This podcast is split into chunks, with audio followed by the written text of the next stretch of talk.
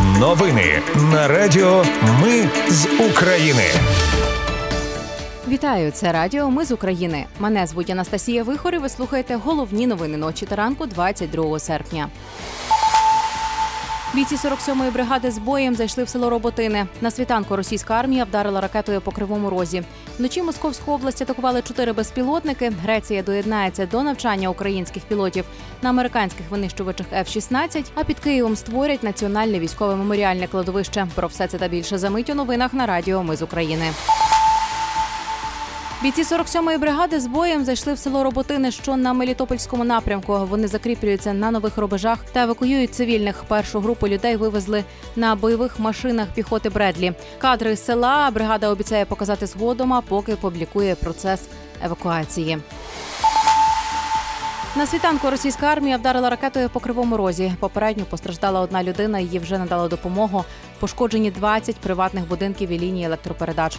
Також окупанти били по Сенельниківському району Дніпропетровщини. Уночі поцілили по приватному підприємству. Там зайнялась пожежа. Вогонь вже загасили. Ніхто не постраждав. Ранковий удар пошкодив лінію електропередач та іншу цивільну інфраструктуру. Від російської атаки постраждало і Запоріжжя. Там пошкоджені чотири багатоповерхівки. Голова обласної військової адміністрації уточнив, що росіяни вдарили двома ракетами і атакували трьома безпілотниками околиці міста. Ну і наша улюблена рубрика Ні ночі без бавовни у Росії. Вночі Московську область атакували чотири безпілотники. Російські змі повідомили про оголошення режиму кавьор, призупинення рейсів у Внуково та Домодєдово. Влада Росії звітує, що все збило. Однак у пабліках росіяни писали про те, що виднівся дим біля уряду Московської області. У головному управлінні розвідки України підтвердили, що було ураження щонайменше одного літака на російському аеродромі Шайковка. Цю спецоперацію, за словами представників розвідки, провели люди на місці, які напряму взаємодіють з українською розвідкою. Із Куп'янського району Харківської області, який Росія постійно обстрілює, вже евакуювали майже 600 людей, серед яких 153 дитини. Про це повідомив міністр внутрішніх справ Ігор Клименко. Обов'язкова евакуація нагадаю з Куп'янського району триває. Швейцарія розпочинає розслідування проти концерну РОАК, який хотів продати Німеччині майже 100 танків Леопард 1 Ці танки мали перейти у власність німецької компанії Рейнметал. Планували, що їх відремонтують і відправлять в Україну. Уряд Швейцарії заблокував угоду про продаж, бо це нібито порушить статус Швейцарії як нейтральної країни. Енергосистема буде готова до зими для проходження опалювального зимового сезону без відключення електроенергії. Є всі необхідні ресурси. Якщо не буде нових серйозних пошкоджень, світло не відключатимуть. Про це заявив міністр енергетики Герман Галущенко.